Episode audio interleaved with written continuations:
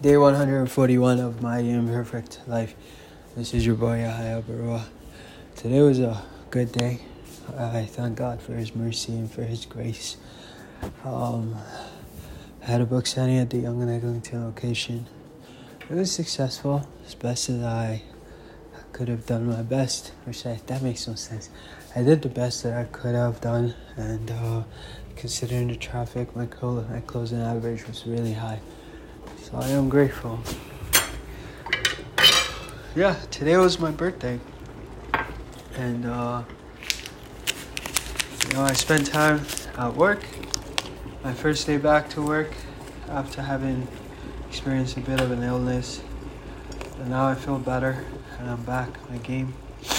I'm back on my game. I got to spend time with my wife after we went out to grab takeout. Uh, suya we went to Suya Spot, which is a Nigerian restaurant, and uh, yeah, I'm home. Wife has gone to bed. See what's going on in the market, and then I'm gonna just finish this movie that I'm watching, and then just go to bed.